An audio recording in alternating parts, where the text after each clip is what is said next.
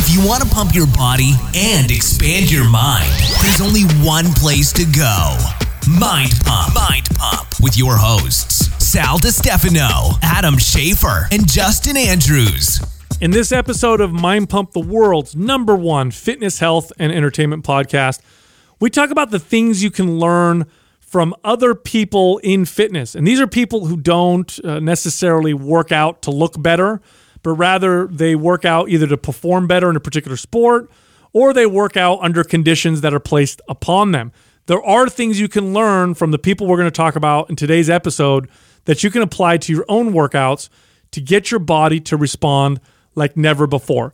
So, in this episode, we cover three specific types of individuals and we cover the things that they do that we can all learn from. We start out by talking about inmates people who are locked up in prison who develop phenomenal physiques. How do they do it? What can we learn from them and apply to our training? Then we cover gymnasts. Gymnasts have some of the most muscular, balanced bodies you'll find anywhere aside from bodybuilders. And they don't even care about bodybuilding, it's a side effect of their sport. Now, when we talk about gymnasts, we do mention some exercises and stuff that they do on rings. If you like training that way and you want to utilize ring style type training. We do have a new program we just released called MAPS Suspension. It's a full body workout with just suspension trainers. Go check it out. It's brand new. You can find that at mapssuspension.com. So that's two words, but all one mapssuspension.com. And then the final group we talk about are sprinters. Sprinters are extremely muscular. And when you compare them to other runners, you can see a stark difference. Compare a runner, a sprinter to a long distance runner, for example, looks like you're talking about two different species of humans when you compare them side by side. So we talk about what sprinters do that we can all learn from. Now, this episode is brought to you by our sponsor, PRX Performance. Now, PRX Performance makes some of the best at home gym equipment you'll find anywhere. Uh, if anything has been proven by this current pandemic, it's that we really can't rely on our gyms right now, unfortunately. Many of them are closed because they're ordered to be locked down or a lot of us are afraid to go back to the gym because of potentially exposing ourselves to other people. And that really sucks if you like to be consistent. Well, if you have good at home gym equipment, you don't need to rely on the gyms. You just go work out on your own. Now, one of the drawbacks is the space that they take up. Well, PRX answers this with space saving equipment. For example, they have a squat rack that folds into the wall. And believe me, this squat rack is as stable as your powerlifting racks that you'll get at other gyms. They're really that amazing, but they also have uh, barbells and plates and other equipment that you can buy for your house. It's high quality. They have financing available. So instead of paying a gym membership every month, pay PRX every month and then pay to own your own gym equipment. And because you're listening to Mind Pump, uh, you got a Mind Pump discount. Here's how you take advantage of that. Go to prxperformance.com forward slash Mind Pump. Use the promo code Mind Pump. Get 5% off your product and get a free Maps Prime program with the purchase of $500 or more. Also, all month long, our workout program, Maps Performance, is 50% off. Now, Maps Performance utilizes a lot of the techniques that we're going to talk about in this episode, in particular, the explosive portion of working out. In fact, Maps Performance is the only Maps program that actually has a explosive phase. So at the end of the program, you actually train your body explosively to unlock new gains in your body. This program is phenomenal for those of you who get plateaued and for those of you that like workouts that are a little different because it's very functional. Again, it's 50% off. Here's how you get that half off. Go to mapsgreen.com. That's M A P S G R E E N.com. And then use the code GREEN50. That's green50, no space for the discount. You know, there's a, a lot to learn uh, in terms of fitness, building muscle, burning body fat from athletic uh, sports or types of athletes that really they don't even care so much about building muscle and burning body fat, but because of the way that they train, the side effect is they produce phenomenal physiques. Because I think sometimes in the fitness space, uh, especially if you're like, oh, I just want to, you know, I want to change my body, I want to look good, I want to build muscle, I want to yeah. burn body fat. We only look at other people who are only interested in doing that. And we forget to look at some of the things we can learn from modalities that, you know, that produce that as a side effect. You know what I'm saying? Yeah, I mean, if you think about it right away, what comes to mind? A gymnast is, is probably the epitome of uh, the most fit looking athlete I could potentially come up with. Yeah, gymnast is one. Um, inmates, people in prison. This is another one. I, you know, I, I, I know people. Their who, sport is to survive. I was going to say, I'm not sure they fall into the sport Well, category, but they definitely a lifestyle, right? Right, right. Yeah, like, Yeah, like, yeah, like. it's a li- it's also a lifestyle. but what I mean by that is they're not a bodybuilder. They're not Olympic lifters. They're not power lifters. You know what I'm Right, right, saying? right. Yeah. It's like, what are they doing? What are they doing there? Uh, what's so different about what they do in there that produces uh, those types of results? Sprinters is another one. You know, these are people that run. I mean, short distances, but they run.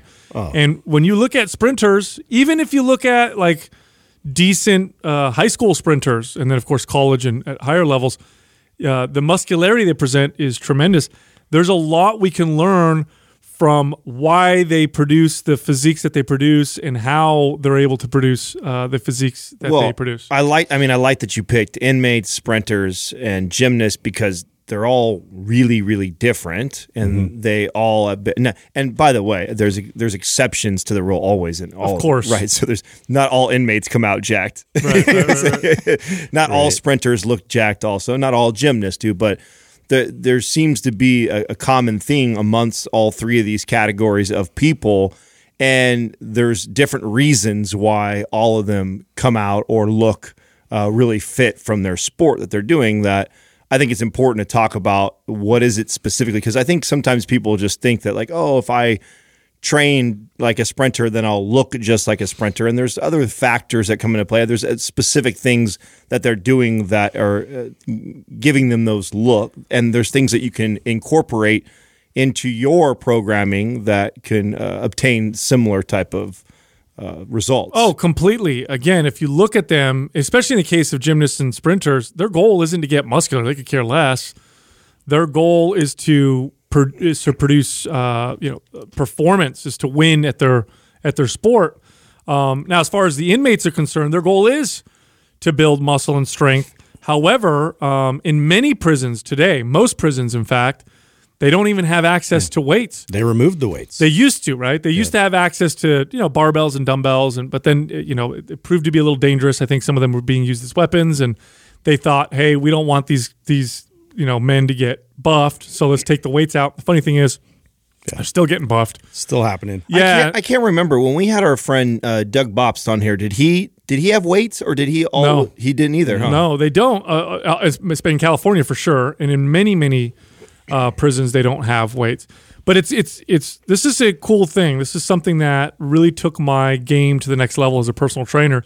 Is I started to look outside of the traditional spaces for fitness, uh, basically for fitness knowledge and for hacks or for techniques. You know, it started with bodybuilders with me. Then that was an easy transition to power lifters. And then it kind of stayed there for a while. And then I like, oh wait, Olympic lifters, what can I learn from them? What can I learn from kettlebell people who train with kettlebells? Mm-hmm. And then I started to really spread it out and say, okay, what can I learn from people that don't necessarily use weights but seem to produce incredible physiques? What are they doing that sometimes we maybe forget or don't utilize in our traditional training? How can I incorporate that in my training? How can I incorporate that in my my clients' training to amplify the the results that they get? Yeah, I know a lot of people have watched the Olympics and they have watched like certain events. Like, uh, what's the one with uh, the um, the cyclists that sprint? Oh, where they What's go in the circle? again? Yeah, yeah, yeah. Have you seen their legs? Yeah, so you see, like, I mean, they're specimens. Their quads are bigger than what we called Quadzilla, the guy that was like in lived in the gym and was just always like, you know, doing leg extensions and like was had pride in his quads. They totally dwarfed, uh, you know, those legs that I saw. Yeah, if, in fact, if you want, you can literally Google uh, uh, cyclist sprinters legs. oh, velodrome, velodrome is, that what it? it's called. Oh, okay. Yeah. And you'll see like it's cartoonish. They literally look like uh, pro bodybuilder legs, maybe bigger. Um, and they they do some weights. You know, I know kind of somewhat how they train, but mainly what they do is sprint on a bike, and they produce these tremendous muscular legs. I know a lot of it has to do with genetics, but you could have those genetics, and I'll tell you what, if they swam, they would not produce that kind of muscle in their legs. You know what I'm Now, saying? Justin, are you the one that always touts uh, the super training book? Is that you? Yeah, right. Yeah. So, so I don't know. Did you guys see the post that our friend uh, Max Schmarzo posted today? Strong by Science. No. Not today. Uh-uh. So he shared a graph from there that I think is uh, relates to this conversation. I actually reposted it and shared it in my story because I thought it was so good. And it, and you may be listening right now, going like, "Well, I have no desire to. Well, one, I have no desire to go to prison, so I'm not going to be an inmate. It's a terrible reason to go to prison. I don't want to be get jacked. Right. I don't want to be a gymnast either, and I, I have no desire to be a sprinter. But that's not the point of this conversation. It's to take away some of the the things that are important, and how do you apply those tools in your training. And basically, the graph that he shared was kind of the the adaptation curve that we see over the course of two to four weeks, four to six weeks, six to twelve weeks in your training, and you know what what I think everybody has has learned, even if you aren't familiar with a lot of the science, is you know, man, after a few months of training, the the results really slow down tremendously, and that's mm-hmm. where progressive overload, understanding the importance of different modalities, different types of training. This is where this knowledge is extremely valuable, even to the average person who's just listening and wants to lose 30 pounds of fat, or mm-hmm. just wants to build 15 pounds of muscle, or just cares about the way they look.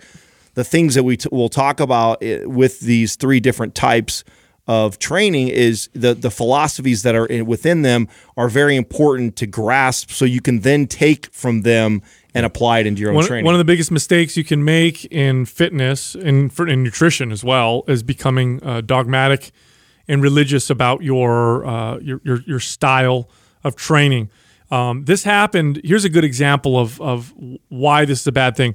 For a long time, this is what what the martial arts world was like. Mm-hmm. For a very for a long time, the martial arts world was you either trained like a boxer or you only you did taekwondo or kung fu or kempo or judo or whatever and that's all you did and what happened in the martial art world was lots of comparisons and who would win against who and which martial art is superior. Mm-hmm. And there were very few people there were people but there were very few people who were saying why don't we take the best of each since we want to become the most effective at fighting or defending ourselves? Why don't we learn from each one of them what they each do exceptionally well and see how to combine them? Bruce mm-hmm. lee is a famous example of someone who talked a lot about this. In fact if you if you read his book the tao of jeet kune do you'll see that he talks about the footwork in boxing and the some of the moves and, and some of the grappling arts like judo and wrestling. And in fact he was shunned oh, by the he the pissed everybody off by the by kung fu that. community. He mm-hmm. did he was. And then you know what caused this all to change was we had this you know competition called the ultimate fighting championship. And early on it was martial art versus martial art no rules. And that totally formed and, and, and shifted people. And now mixed martial arts is a martial art. And I, c- uh, I can make a very strong argument that the best fighter if we were to compare a fighter against another fighter would be a mixed martial artist against any pure style because the mixed martial artist is well rounded and so when it comes to training your body um, or eating in a particular way you make a huge mistake if you stick in one and constantly compare your modality to the others and fr- and and close your mind to the fact that there may be some things you can learn from these other modalities. Now it's easy to do that with all the barbell and dumbbell and, and resistance training modalities, although that was hard too. I remember when we first start, started the podcast, it was trying to convince bodybuilders why they should try powerlifting and why Olympic lifters should try bodybuilding and vice versa. Why should you do functional Yeah, exercises? that was like a big argument. I think now it's becoming more accepted that there's value in all of them, even if you just want to build an amazing looking physique. But now we're going to take it a step further and say, okay, here's a few areas that we've identified that we can learn from. Everybody listening right now, you can learn a thing or two about how to build your body from inmates, gymnasts, and sprinters. There are things that they do that we don't necessarily do with our training traditionally. That if we did implement some of that stuff, you would see changes to your body. I love that analogy, Sal, too, because there's also too the the importance of how you train that way. So, so I think we from that statement, uh, we can agree that uh, the best fighter would be an MMA fighter, somebody who has multiple modalities. But how does that person go about training for all those? They wouldn't just throw in everything at one No. Right. time. No. There's actually a methodical approach on how you how you get great at each one of those, and this is very similar to training the body. So if you're you know, and it's not just you want to get good at being a gymnast or really good at being a sprinter. It's the results that you get from these adaptations. Well, I like to think of uh, you guys know George St. Pierre as, as one of the greatest of all time, and and why he was so great was because he kept evolving. He kept evolving his skill set, and he would master certain things, and he'd bring in a boxing element. He'd bring in he'd just work in gymnastics. He'd to work on his balance and his coordination and control, and you know, and then he'd, he'd he'd try and master like certain elements, and then incorporate that into the next fight. So they just didn't know what they were going to come up against. And I think he's just the greatest example because he's so humble uh, in his approach to learning these concepts and being able to extract that and actually apply them appropriately in his fights. super open. And now here's the thing with training: if you and there's a small percentage of those of you listening right now that are ultra specialized. Like there's a small percentage of you that just want to be powerlifters and compete in powerlifting, or just want to be bodybuilders because you want to compete in bodybuilding, or just want to do you know Olympic lifting. There's a small percentage of you, but even to you guys, I'll say this: you can learn a thing or two from the other modalities to amplify your specialization. For example, let's say you're just a power lifter. All you care about is, is competing well on the bench, deadlift, and squat. You don't want to get on stage and pose like a bodybuilder. You don't care about, you know, doing an Olympic lift. You don't care about that stuff. You just want to be good at powerlifting. Could you become a better powerlifter by incorporating a little bit of bodybuilding, a little bit of mobility, mobility and functional movement, or maybe a little bit about what we're going to talk about in today's podcast? You can. Now, the vast majority of you listening are not super hyper specialized in your approach. Most of you listening just want the most fit body you can produce. You want to have the best looking, balanced body. Most people listening are after that, in which case, this is even more important.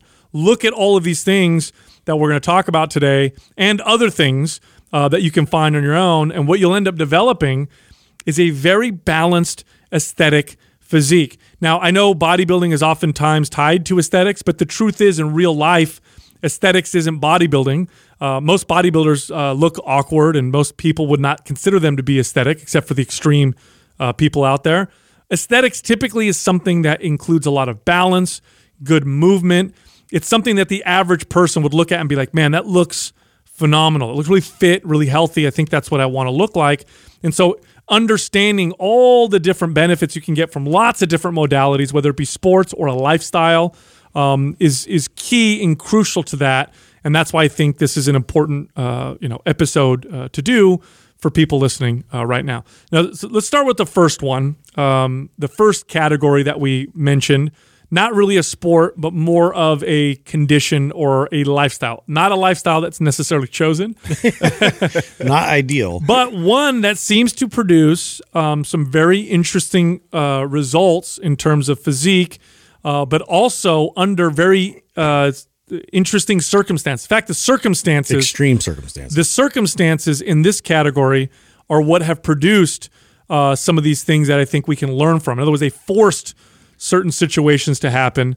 And because of the fact that these people don't have a lot of control over their what's happening to them because of you know a crime they committed or whatever, um, that they figured out ways around it, and then there's things to learn from that. Yeah, you got to think of their schedule like it's regimented. Every single day has uh, things ahead of them where they know they have to be in a certain place. So like they have these short windows, and so how do I how do they maximize those short windows if they're trying to build up their body for protection to feel like they're strong and you know and they can carry themselves that way, uh, you know, throughout the day. And so they've maximized, learned how to maximize those short windows, uh, you know, as much as possible. And so that's one thing for sure. Well, do you, do you think that? I mean, I think it's one of those things that just kind of happened by accident, right? Like, I mean, I think it started. I don't think like the guy who go went to prison goes like, "Oh, I understand the the science behind frequency and the importance of it."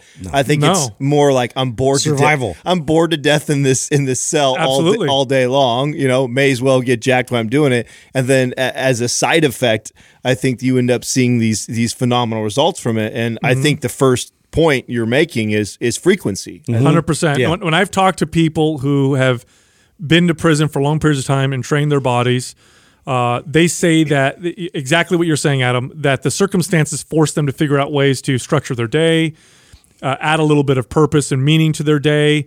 How do you pass the time? You know, otherwise you're just there and it's every day is You're doing time. Right. And so here's one thing that they do that I think we can all learn from. In fact, this this is one of the things that inspired uh, trigger sessions um, that we put in Maps Anabolic. Is that they don't just use frequency; they use extreme frequency. So here's what I mean by that. Uh, typically, you know, frequency works really great. If you worked out twice a day, let's say you did an hour workout once a day or thir- two 30 minute workouts in a day, the two 30 minute workouts will probably produce better results uh, for a lot of people. We've seen this with cardio, we've seen this with, with resistance training. Inmates uh, take this to a whole nother level. They'll do things like do 10 push ups every 30 minutes, you know? So at the end of the day, they've done 240 or 300 push ups throughout the whole day. And it's literally, oh, it's 10 o'clock.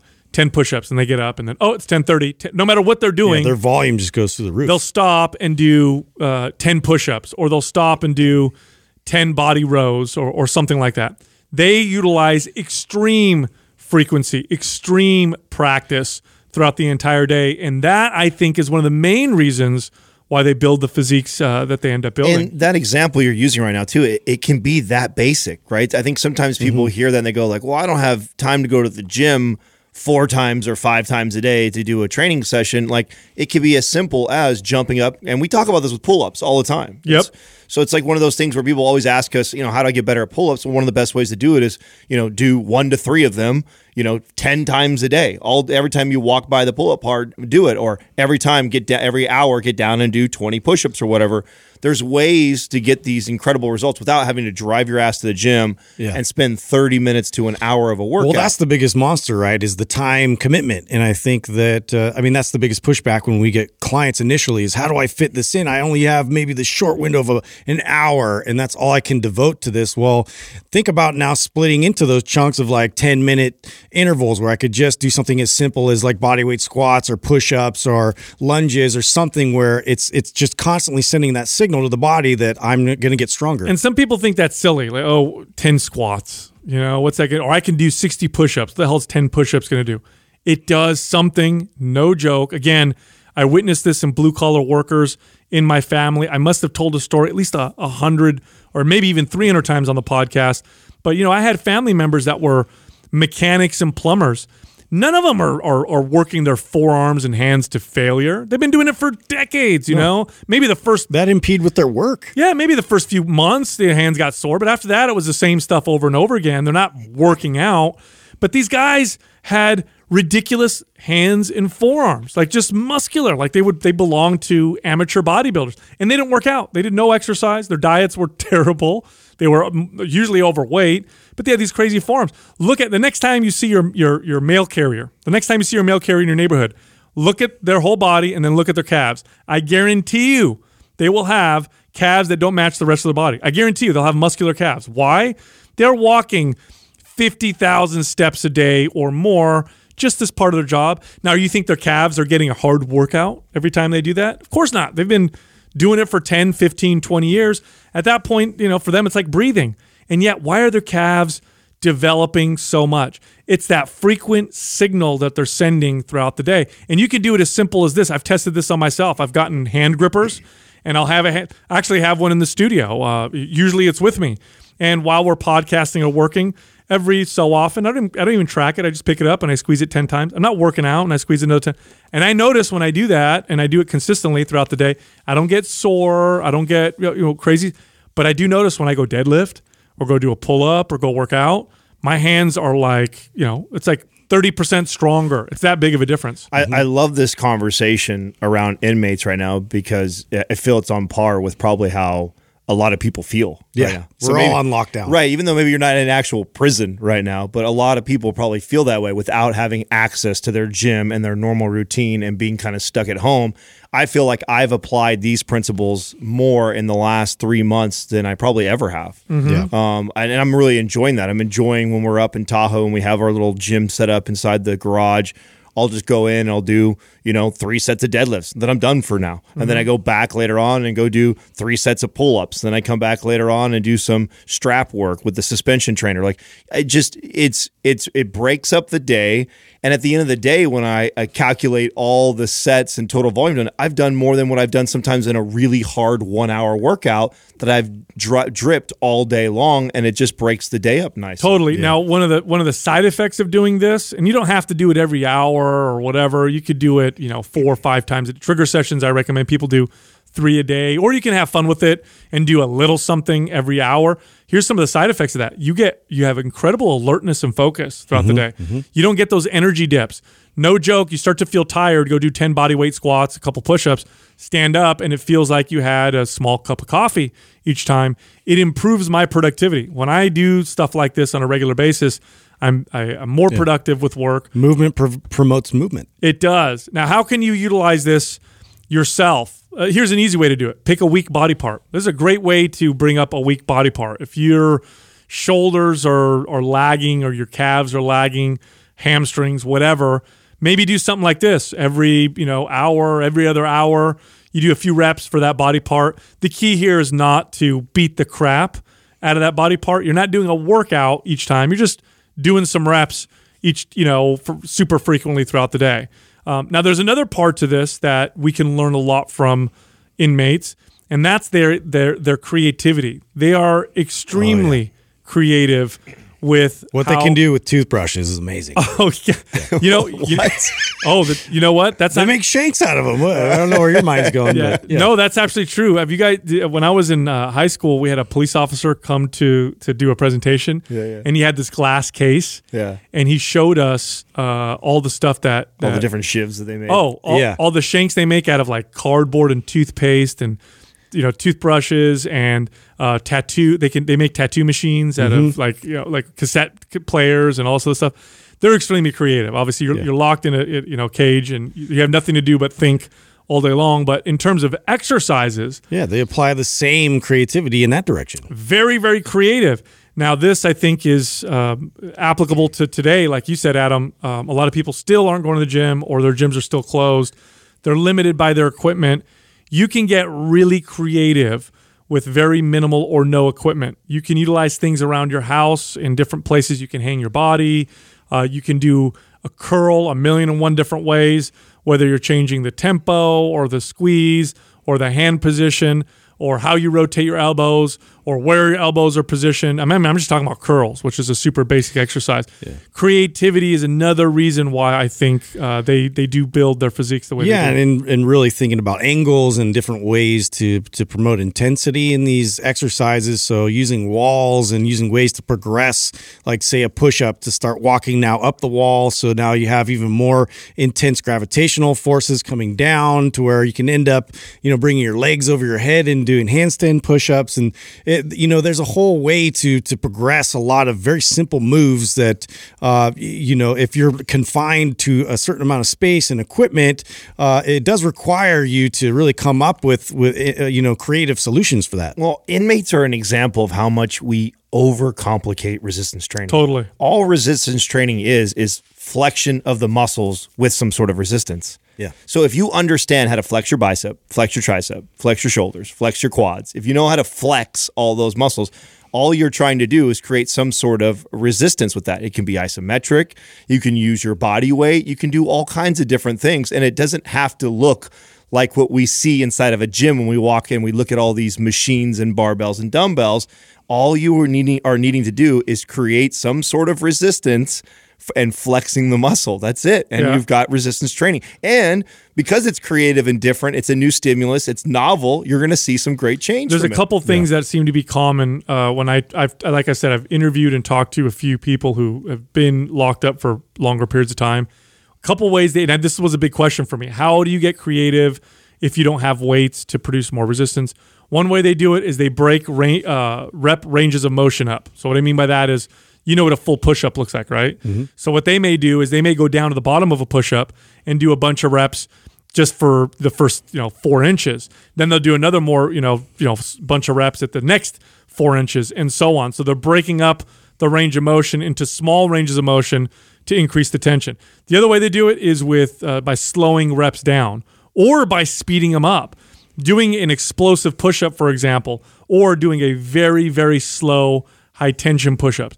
Just lots of creativity around basic, simple exercises will give you the variety that you get in a big gym almost with lots of equipment, but you're doing the same exercise.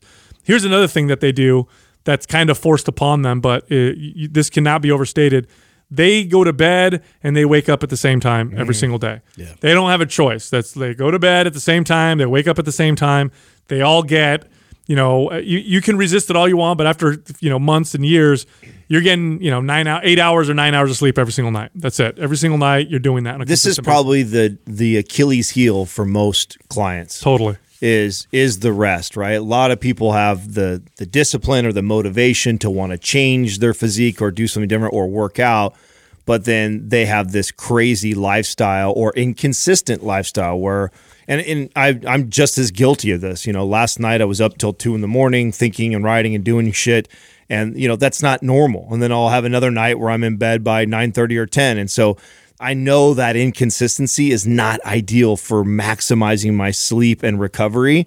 And like you said, Sally, these guys are forced into a routine. And one of the side effects of that is they probably end up getting incredible, consistent sleep, which is only going to aid in their recovery. Well, mm-hmm. you know, a while ago we were speculating on why body pro bodybuilders who've been training forever on tons of you know steroids and all that stuff hit a pla- plateau and then go to the Middle East. What country was that that they went to? Dubai, right? Dubai, and gain like twenty pounds of muscle. Do you know how hard it is to gain five pounds of muscle when you're already extremely advanced? Yeah. They'd go there and gain 20 pounds of muscle, and we couldn't figure out what was going on. We thought maybe there was some new drug or whatever. Then we talked to bodybuilders in the know, and they said, no, they just go there. They have nothing to do. They eat, they train, they, And they sleep. sleep. Yeah, and, and emphasis on the sleep. That was the big one. Like you get lots and consistent sleep, go to bed at the same time, wake up mm-hmm. at the same time, and their bodies just built lots of muscle. I've done this with clients where we changed nothing. We've changed nothing about their workout, changed nothing about their diet. All we did was emphasize sleep, and lo and behold, like magic, fat comes off their body. They they start to sculpt and shape or build. Their strength goes up just from doing that one thing uh, right there. And in fact, when I when I did talk to uh, the the people that I know who've been in prison about what they did over there, aside from the extreme frequency, that was the big one. They said, you know what, our diets aren't that great. We don't get a lot of protein, uh, but uh, you know we train really frequently and we get good sleep every single night. We got nothing better to do. We go to bed. We have to go to bed at a certain time. Two major factors. Right there. exactly. Two major factors. Let's talk about gymnasts now, right? Gymnasts have some incredibly impressive physiques on their body, and the way they train is is relatively unique. One thing that I noticed with gymnasts that they utilize more than almost any other athlete or person who trains their body that I can think of is uh, they use a lot of high tension isometrics. A lot of their competitive moves and positions uh, require that. Like if you get up on the rings, you can't be wobbling and moving all over the place. Um, of course, we all know the the famous pose that they do, the real difficult iron cross, right? is that what they call it? yeah. That is a tension pose. When they get on the pommel horse, they have to learn how to hold themselves up for long periods of time before they do anything else. When they're holding onto the rings, they have to be able to grip and, and tighten and tense their body. And everything's about tension. If you look at a gymnast, the re- the way they get scored is it's not just the movements, it's how nice their body It's how graceful it is. It's how pointed the toes are, how straight the leg legs are, how straight the elbows are, how well they're able to to hold their position while they're swinging or moving their body. That's all isometrics. That's all tension. And most training programs, the vast majority, don't even they don't even mention isometrics. It's not even in there. They're they're such the best example of like pure control over one's body and, and mastery over technique uh, for movements, and it's it's such a high skill sport um, that um, it, it, it's hard to really break down every little thing that they do in, in their training. But a lot of it, like you said, is that that high control of end range of motion strength, and this is something that you don't find in a lot of other training modalities. And that's one specific differentiating factor is they've really put in the time to then expand uh, you know upon like the, the types of movements their body can produce and so teaching the body to just get comfortable with it but then really you know progressively overloading to where they can do things that your average person just can't So we mentioned uh, gymnasts the other day on a podcast, and actually I had somebody ask me, like, you know, I heard you guys talking about the, you know, the benefits of isometrics, and I just don't understand how something like that can build so much muscle. And the way I explained it, and you guys can add to this uh, what what you guys think, but the way I explained it to this kid that was asking me this was like, you know, and I use the analogy that Sal uses all the time that I love, which is the, you know, amplifier is, uh, you know, your CNS, and then your speakers uh, are your muscles. And we always talk about how we develop muscles and build muscles, but we don't spend a lot of time talking about the central nervous system. And I can't think of a better way to train the central nervous system than high tension isometrics because when you are tensing up your entire body like that, that you're developing the communication to all of your muscles all in your body all simultaneously and as, as tense as you possibly can that is one of the best ways that you could potentially build your CNS, mm-hmm. build your amplifier that then can output into the muscle. So I would attribute that to being one of the main reasons why they can develop so much muscle is the communication that they're developing through their it's CNS. the ability to summon all the soldiers to do the work for you right you know and it's it that's such a component people just don't understand that you have the ability you don't have to add like an extreme amount of load uh, to be able to get a mastery over that. And they're an example of that where they're really using body weight techniques, uh, but it, this is all coming from within. This is that intrinsic, which is kind of uh, uh, esoteric in, on some level. Uh, we're trying to explain this, but you can really squeeze and connect and and recruit even more muscle fibers to get involved in every lift. It's the central nervous system that that fires muscle fibers. It's the central nervous system that tells your body how many muscle fibers it should activate. And the, the amount of muscle fibers that you can summon um, is largely determined by how effective your central nervous system is at talking to your muscles. I'll give you a couple examples, okay? Think back if you're if you've been lifting weights for a while, think back to when you first started working out or think back to when the last time you took a long break was and you got under the barbell and you were going to do a bench press. Remember how shaky it felt? It felt like almost like your muscles were laughing. That's how I remember. That's that's my best way of explaining it. Like you don't have a good connection, so you try to do a rep, and it's, like, like absolutely. That's your central nervous system not being very well connected. Your muscle fibers aren't going to activate very well. You're not. Your muscles aren't going to grow very well. Remember, muscles are dumb. They don't do anything on their own. They have to be turned on. Think about it. Here's another way. If you've ever met anybody who has a who's had nerve damage to a particular muscle or part of their body, how does that muscle look? Completely atrophied. It's disconnected. The body, because the central nervous system is not attached or connected to that area or that, bo- that, that part of the body, the body then atrophies the muscle. We have no use for it. That's muscles are what adapt and grow, and part of the way they grow is by what kind of signal they're receiving from the central nervous system. And high tension isometrics turns things on like you would not believe. Here's one of the other benefits of it, I and, and it sucks because for for some reason isometrics people don't include that as a muscle building technique, which is silly. It'd be like me saying right now, only do the positive portion of a lift and never do the negative, or only do the negative, never do the positive. You're missing out on a huge well, component. It's a tough sell because it's really hard and it's not like super fun and exciting. It builds muscle just like the other types of muscle contractions. And the better you get at them, the better you're going to build muscle. And here's my favorite part about it isometrics don't damage muscle as much. Yes, it's so, very safe. So it's a great way. To, you can literally take your routine, throw some isometrics in. You don't necessarily have to worry about overtraining. You're just going to get extra results. So I, I always like, uh, you know, finding ways that I can teach a client and, or show them something so they can feel what I'm trying to explain right now. Because what we just talked about can be very nuanced for the average lifter who who's like doesn't care that much about the science. They just want the damn results. And so I'm always as a trainer thinking of like how can I like get them to feel what I'm trying to explain to them. So a common area that is really unstable in people, and we I, you'd have lots of issues as a trainer is shoulders. Shoulders can be very unstable and you know clicking feeling and little uh, chronic pain they they have there or just feel weak when they first get into their shoulder workouts. And so it takes 3 or 4 sets before they really feel like they're getting in the groove.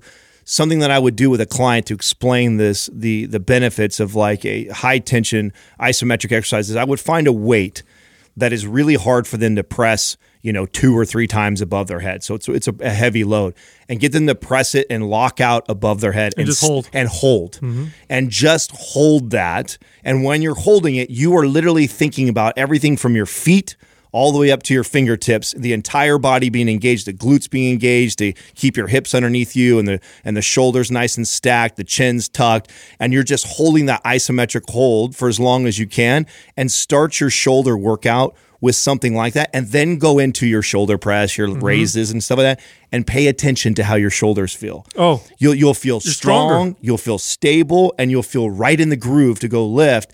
And I used to love to show this to to show the value of of what we're talking about right now. Yeah, now. great ways to implement isometrics are uh, carries, all kinds of carries, uh, overhead carries, suitcase carries, farmer, walks.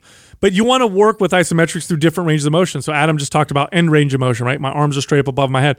You can also be, bring dumbbells down like you're beginning a shoulder press and hold there. Right, the because, rack. Yes, because isometrics, there is a there is a carryover to, to ranges of motion outside of what you're doing, but most of the benefit is in that range of motion you're doing. Here's an application for the person who just who wants to get stronger at a particular lift.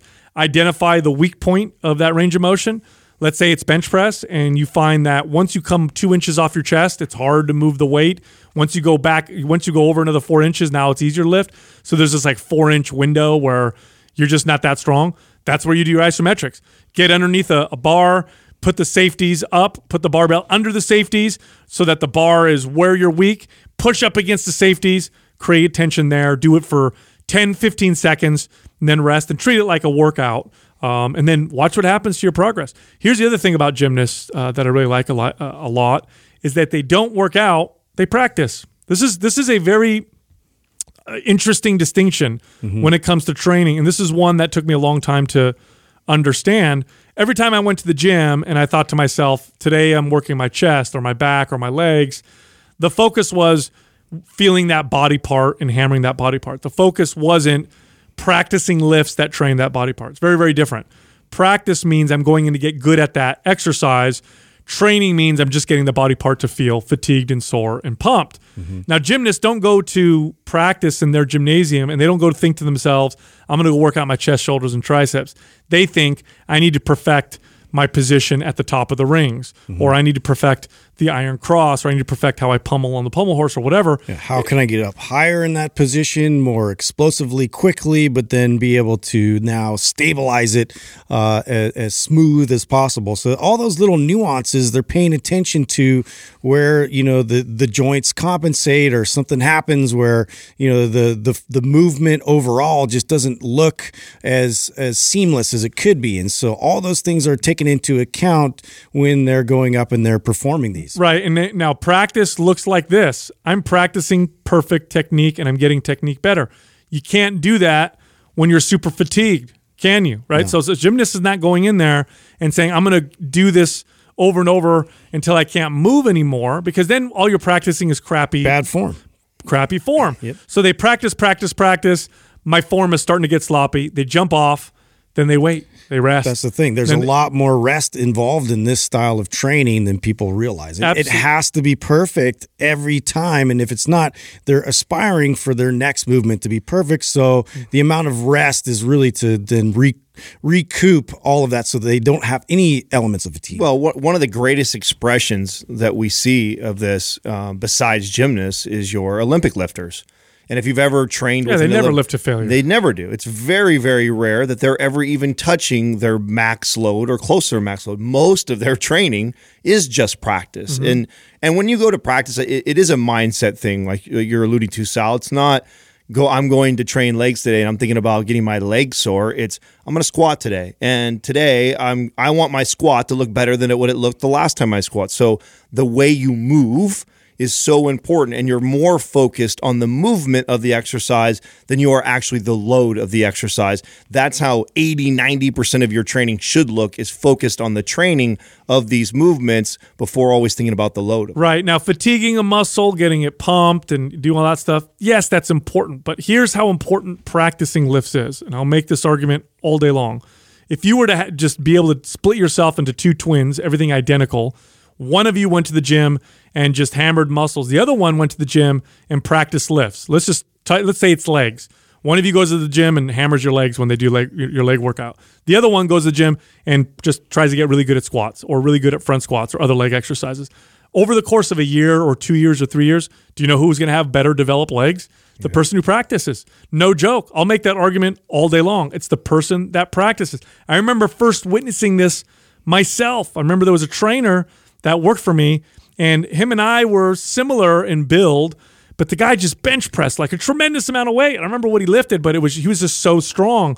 And I remember thinking like, ah, gosh, how does he lifting so much weight? And then I realized in between clients, because he would train clients all day long, in between clients, he'd load up three plates or two plates on the bar. He'd get underneath and he'd practice really good technique, rack it up, take the weights off, and then go train his next. So all day long, he's practicing this lift, never really training to fatigue, not getting himself sore.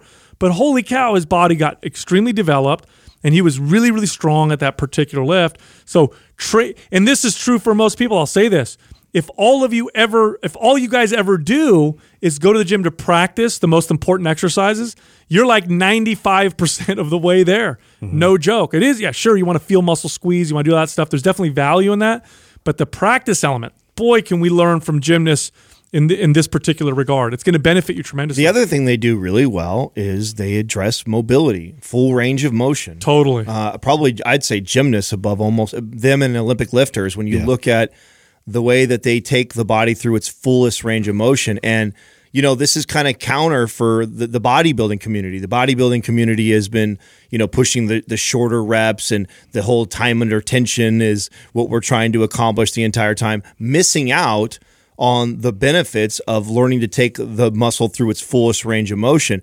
And the best part about that is not only do they get all these great muscle building effects, but when you talk about like joint health and joint stability and protecting yourself from injury, man, th- these are some of the most resilient bodies that you'll see out there. Oh yeah, yeah. and and remember, mobility isn't just range of motion.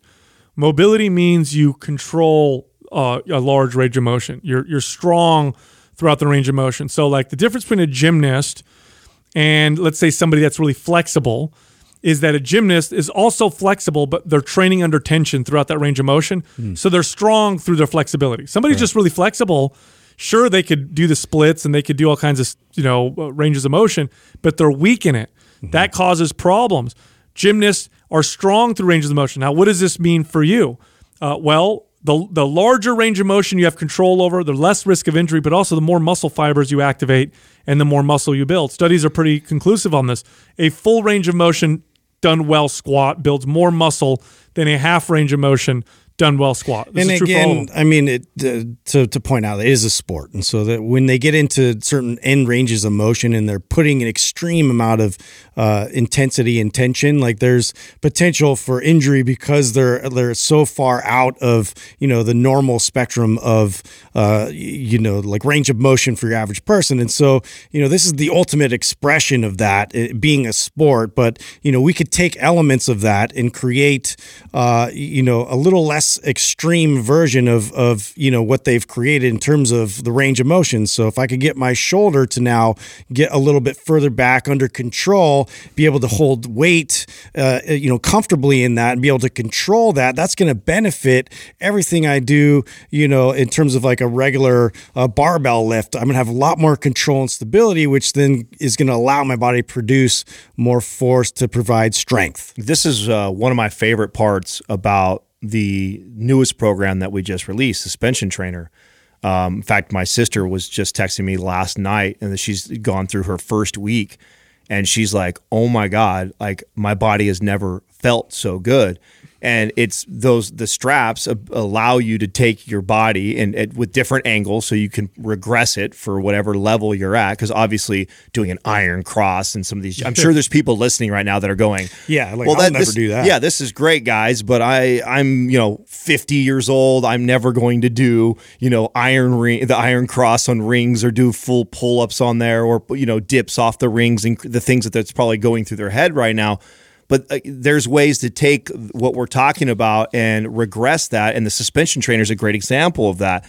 It's you have you have these straps would create an, an, unstable environment very similar to like what rings or pommel horse or some of these things that you're talking about would do and then yet you can regress it so somebody who's 70 80 years old can do a push-up with these straps and it's you know relatively easy enough for them to control their body weight but then take it through its fullest deepest range of motion and and force you because it's unstable to have control of it to sal's point and you take it through. And the benefits of that i mean i love it. I love hearing my sister who goes through everything that we ever release and i always and to her i she resembles the the average client that I would have. And so I love hearing feedback like that and she's like totally blown away by the suspension trainer because of that. She's like I didn't think that this would be a side effect of this is that my body, my joints, my back, my shoulder is feeling better than it's ever felt before just from the first week of training this Oh, week. oh, oh, totally. Uh, you know, so what's the real takeaway here? The takeaway is go lighter so that you can get a better range of motion. This is that's basically what it boils down to.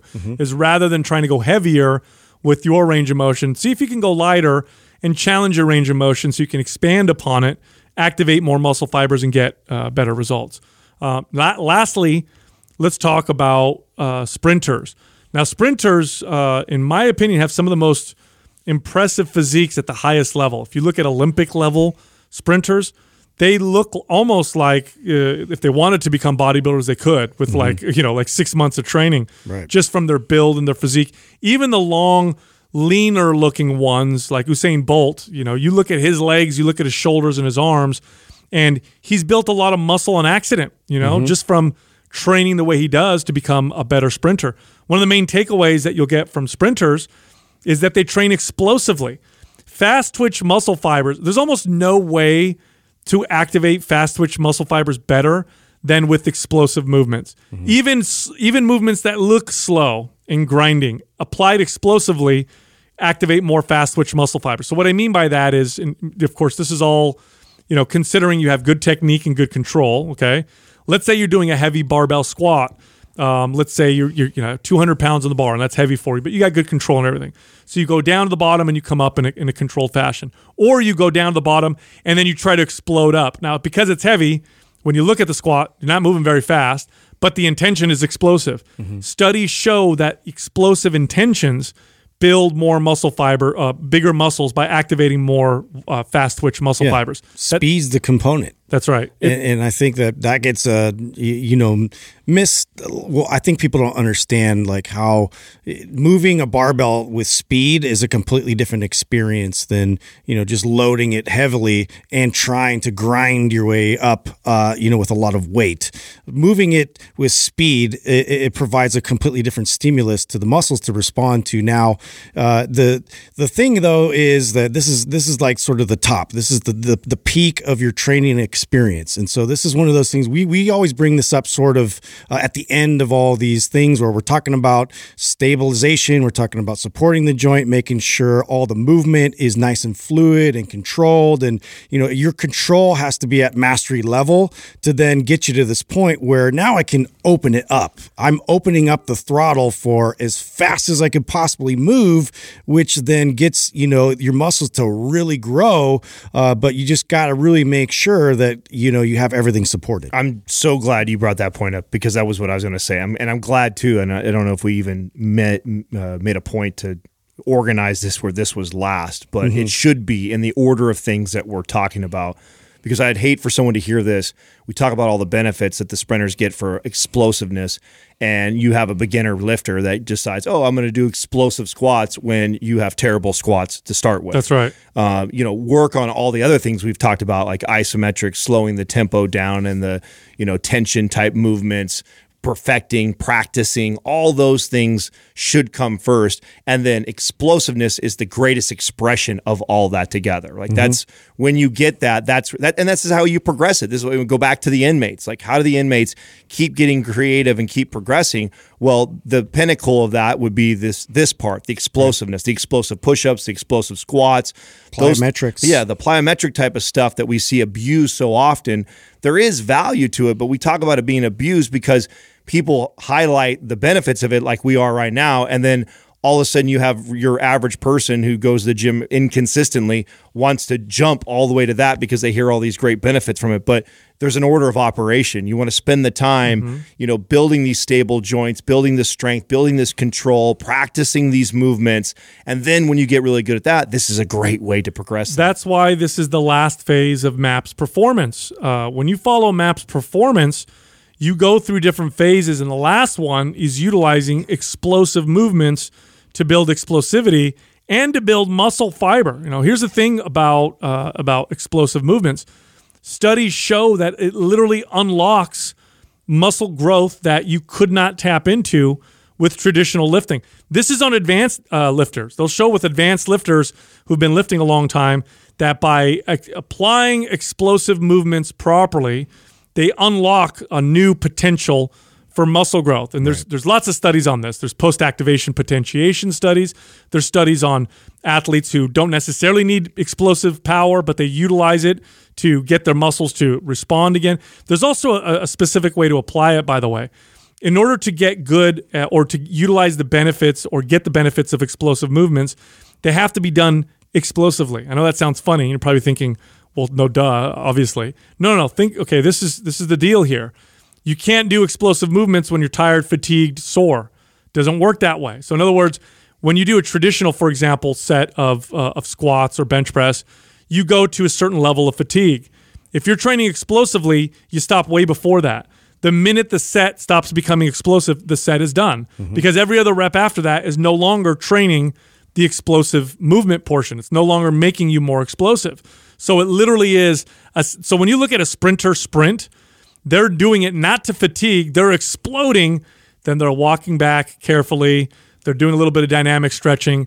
They're getting their heart rate to come back down. They wait a second. And then when they feel like they can be explosive again, they sprint again. It's not like sprint, sprint, sprint, because then it just turns into long distance running. Not only that, you'll actually see. So, if you ever watched, you know, you know, by and by no means am I a coach for sprinters, but I've watched uh, high level coaches coach sprinters, and they will actually break up the explosive movement. So, if you'll see them practice the takeoff, Yeah. you know, you know, 50 different times with right you know, off the block. with a minute rest plus between each one, long rest period. They'll, and it'll be, you know, they, they're coming off the block and they are critiquing the head position where the hand pulls through, how they, and then it's just they take off and then they stop. Because every the whole Where, where's the leak of power? Right. yeah the whole thing needs to be explosive And from you- the takeoff to the end. and we can take we can take from that and apply that in our resistance training. You d- you don't the whole movement sometimes can be broken down in segments and perfected. Similar to what you were talking about with the tension stuff with the the bench press and things like that is look at the movement again, practicing movements, look at it and the parts of it and and become hypercritical of a part of it. Now think about extracting like some of the components from the gymnast. So how they do this like extreme isometric tension. So if I'm on the block and I'm trying to get like the maximizing the most power in that moment, I'm going to get my body organized in such a way that I'm anchoring everything into the ground. I'm driving all of that tension that I'm creating internally and I'm forcing it down into my feet. Now, once I get it there, I'm thinking about my technique of getting everything organized to then get triple extension and throw everything out there as quick as possible. And then now you're in a position where my performance has just increased tenfold because I've applied these these previous principles to uh, this power movement. I can always t- I can always tell when I see, and it's very very rare to see this when someone has been coached like this, uh, and they're doing like a box jump or something, and you'll watch them like every they'll do one box jump, and they'll literally be like two three minutes in between, and you'll see even the, you'll see them positioning their feet.